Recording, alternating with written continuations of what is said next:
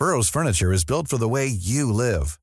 From ensuring easy assembly and disassembly to honoring highly requested new colors for their award-winning seating, they always have their customers in mind. Their modular seating is made out of durable materials to last and grow with you. And with Burrow, you always get fast, free shipping. Get up to 60% off during Burrow's Memorial Day sale at burrow.com slash ACAST. That's burrow.com slash ACAST. burrow.com slash ACAST.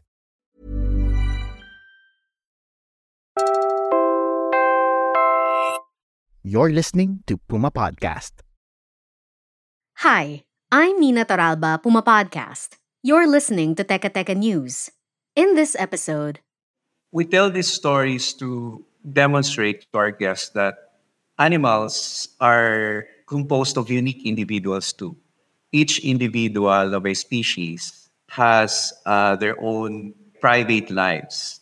And that way, people can understand that if you hurt an, an individual wildlife, you're actually also like hurting a certain person. in Davao City are two different tourist attractions. In the Malagos watershed up north is the Philippine Eagle Center, a reserve for the Philippine eagle and other wildlife. And in Poblacion District, at the heart of the city, is the Bone Collector Museum, with over 6,000 specimens of animal skeletons on display. One houses the living, and the other the dead. But in visiting both, you may find yourself asking the same question How do we value our wildlife?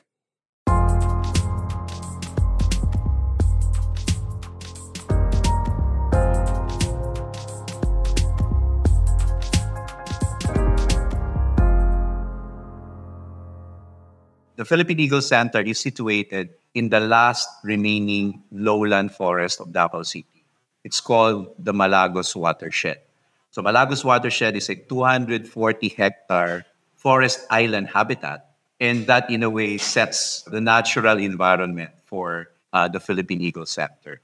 That's Dr. Jason Ibanez, Director for Research and Conservation at the Philippine Eagle Foundation. The foundation was established in 1987 to pursue conservation efforts for the Philippine eagle, which is classified as a critically endangered species by the International Union for Conservation of Nature, or IUCN. At the foundation's Philippine Eagle Center, the birds have a place to call home, and they're cared for by volunteers and conservation experts. We have Philippine eagles at the center. Some of them are actually captive bred, meaning they were bred in captivity uh, using uh, pairs that we take care of and uh, breed in captivity. But some of them are also uh, rescued birds, no? uh, injured or sick Philippine eagles that unfortunately we can no longer release back to the wild after rehabilitation. So the goal of the Philippine Eagle Center is to give these animals a comfortable life. Some of them are used for breeding, so that way we don't lose their reproductive potential. So for instance, si Philippine Eagle Ariela at saka si Philippine Eagle Matatag. Ariela is female, Matatag is male. They're both parang disabled. Ariela eh, lost several of her toes to hunting. So definitely hindi na siya pwede mag-survive sa wild. And then Matatag lost his wing to shooting and hunting. But they're breeding at the Philippine Eagle Center. And these new eaglets will then be released back to the wild so that they can experience life in the wild and they can also contribute to the population. Some of the birds, unfortunately, can no longer breed. So we use them as ambassadors. While many of these important activities take place behind the scenes, the eagles that become ambassadors live on display at the center. Open daily, the center welcomes visitors to walk through lush foliage and gently sloping terrain to catch a glimpse of these birds and other wildlife. The first thing that would greet everyone when you visit the Philippine Eagle Center are huge tall trees. These are lawaan trees or endemic native trees, which are normally found within a Philippine eagle habitat. And then once you go inside the Philippine Eagle Center, of course, you'll see our visitors' lounge, and there's a pond close to the lounge. And there you would already see native species of wildlife, including the silvery kingfisher, which is an endemic kingfisher in the Philippines. You can also see sailfin lizards. You know, this is again an endemic uh, species of reptile basking under the sun or feeding on the foliage. We also have rescued raptor species like the Philippine serpent eagle. We also have the white-bellied sea eagle. We also have rescued crocodiles. We have rescued uh, Philippine deers and uh, Philippine warty pig. And also one of the, shall we say, highlights also of uh, our exhibit at the Eagle Center are our Philippine macaques, our only primate species or monkey species Dr. Ibanez calls it a place for experiential learning. So, our tours and our outreach are designed really for people to interact with our exhibits. Meron kaming what we call the Open Classroom Project. This is a project that is designed for kids to learn about Philippine biodiversity in a fun way. So we have education officers who would lead a group of kids, uh, and then they look at the different animals and plants within the Philippine Eagle Center. So they would let the kids touch the leaves, you know, feel the leaves, describe the leaves, you know, look at butterflies, look at insects, draw the animals in captivity, tell something about their experience uh, seeing the birds. These experiences, these interactions with the animals, are an essential part of wildlife conservation. The Foundation seeks to deepen people's understanding of these animals by going beyond scientific facts and names. They tell stories about the animals and their lives in the wild. When you say the Philippine eagle, I think majority would think that oh yes, it's a it's a kind of bird, it's part of the environment, but people could not relate to the idea that these animals, like people, can also feel pain, can also feel happiness, are also sensitive to the environment. So I believe these personalized stories, uh, the challenges that they face, would sort of sensitize people to this to this idea, and we think that's the only way that we can reverse uh, the issues of wildlife extinction. By telling these stories, the Foundation highlights the many harms that people inflict on the environment, from defacing or destroying the eagle's habitats to hunting and poaching. At the same time, there are also stories of survival. Also, we have Philippine Eagle Fighter.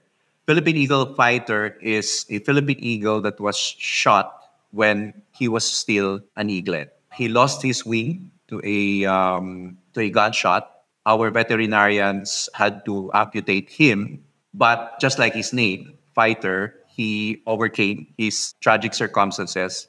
He survived, and now we use Philippine Eagle Fighter as an ambassador to tell the people how shooting and hunting can really uh, destroy the life of a uh, Philippine eagle. Meeting these animals and hearing their stories should make us reflect on what we can do to protect our wildlife while they're still around. But there are animals whose stories we only hear about when it's too late. Let's pause for a break.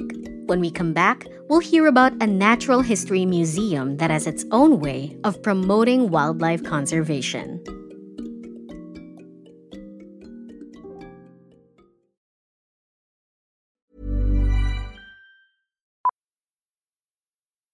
Millions of people have lost weight with personalized plans from Noom, like Evan, who can't stand salads and still lost 50 pounds.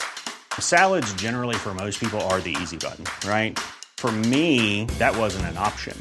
I never really was a salad guy. That's just not who I am. But Noom worked for me. Get your personalized plan today at Noom.com. Real Noom user compensated to provide their story. In four weeks, the typical Noom user can expect to lose one to two pounds per week. Individual results may vary. Millions of people have lost weight with personalized plans from Noom, like Evan, who can't stand salads and still lost 50 pounds. Salads, generally, for most people, are the easy button, right? For me, that wasn't an option. I never really was a salad guy. That's just not who I am. But Noom worked for me. Get your personalized plan today at Noom.com. Real Noom user compensated to provide their story. In four weeks, the typical Noom user can expect to lose one to two pounds per week. Individual results may vary.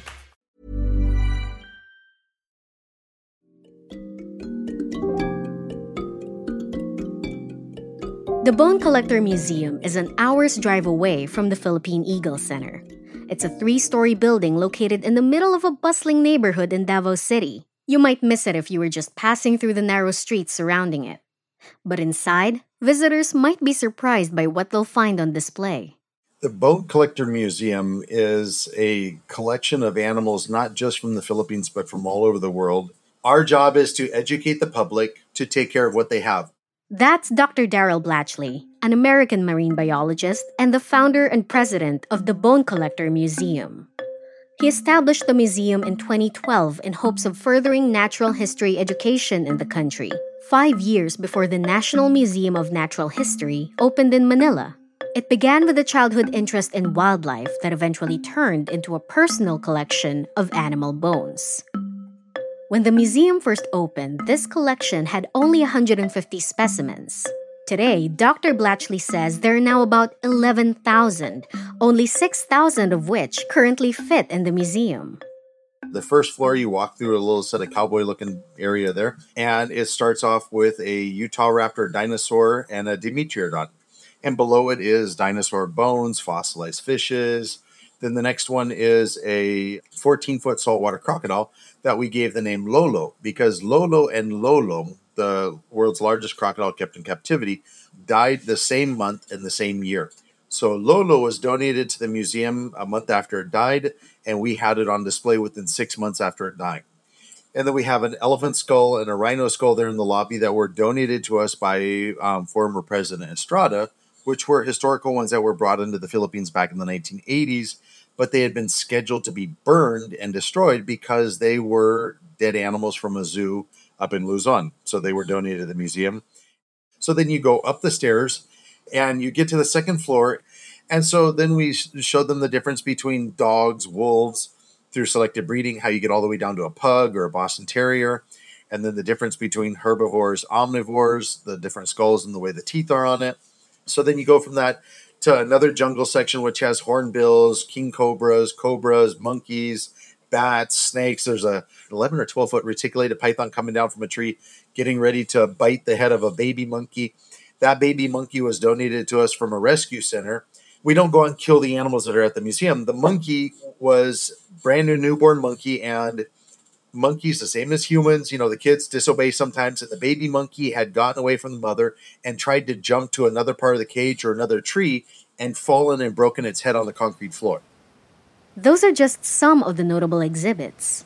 Its crown jewel is on the third floor, a 41 foot sperm whale hanging from the ceiling over the museum's marine wildlife section. And we up there we have everything from the world's smallest species of whale, the dwarf sperm whale, to spinner dolphins, to dugongs, and whales from all over here in the Davao Gulf. And in fact, in the last 14, 15 years, we have recovered 76 whales and dolphins here in the Davao Gulf. Of the 76, I think it's 61 or 62 whales and dolphins have died directly due to man. That would be getting caught in fishing nets and plastic garbage inside their stomachs. These are the stories that the Bone Collector Museum tells about these animals. Next to some of the skeletons on display are the actual pieces of waste that were recovered in the bodies of these animals when they died. These include things like a piece of string, the plastic bottle of a chewing gum brand, and a broken piece from a bottle of alcohol. Some of the other animals come with even more tragic stories. We have one dwarf sperm whale. Her name is Mercy. When the fishermen caught it, they thought it was a shark, so they speared it to death or stabbed it to death. After it died, oops, it's not a shark, it's a whale. They throw it back in the ocean, washes up on the beach. And when we opened up the stomach, we found out she was pregnant. So, had they given her mercy, she would still be alive as well as her unborn baby. When you go to a museum anywhere else in the world, every museum I've ever been to never had the cause of death with the animal. We want the reason, the consequences behind the display, why this animal died, but at the same time, what you as the visitor can do to hopefully prevent the next one. The museum's commitment to wildlife education extends beyond its own displays. In 2019, Dr. Blatchley and the Bone Collector Museum helped conduct the necropsy of a Cuvier's beaked whale that had washed up on the Compostela Valley shore. The incident made global headlines as the whale had been found with 40 kilograms of plastic waste in its stomach. Later that year, Dr. Blatchley was recognized by UNESCO through the Plastic Initiative Awards. We were awarded number one for Asia by UNESCO for environmental education. Do you know who number two was? The country of Bhutan who actually went out and cleaned their whole country. And the students signed a promise that every year, every month, they would go and clean their surrounding villages. They were second place. The museum was first place for the education that we had done to educate the world about the problem of throwing garbage wherever you want. Local efforts to protect the environment remain an uphill battle. The Philippines consistently ranks high on lists such as the world's top plastic polluters by country and the most dangerous countries for environmentalists. But the Philippine Eagle Foundation and the Bone Collector Museum are not deterred. Though they're in different locations, with different displays and different approaches to talking about animals, they continue to make everyday people part of the mission to care for our flora and fauna. You might call it a symbiotic relationship.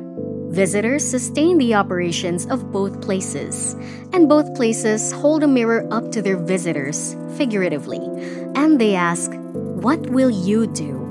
Which is why the best way to experience the center and the museum might be to visit them back to back, as I did on my trip to Davao back in August. Both places tell different parts of the same story, a story that each of us has a part in. Here's Dr. Ibanez of the Philippine Eagle Foundation again. And this is something that we would like people to develop. No? Consider each individual of wildlife as having a sort of personhood because we think that can encourage them more to be careful, to, to be mindful of the possibility that they might be causing pain or suffering to an individual of a species. And this is often taken for granted. No? Uh, and this is the reason we believe species are driven to extinction. And Dr. Blatchley of the Bone Collector Museum. Hopefully, there would be change so that the country that my sons inherit, your kids, other people's kids, hopefully something would change. Otherwise, it's been a waste of time. Again, I'm Nina Torralba, Puma Podcast. This was written by myself and edited by Freddie Blanco. Our Teka Teka executive producer is Jill Caro, and our senior editor is Veronica Uy. If you like this episode, share it with a friend or two, and plan your visit to these places together. Of course, don't forget to follow Teka Teka News and Puma Podcast on your favorite podcast app. Thanks for listening.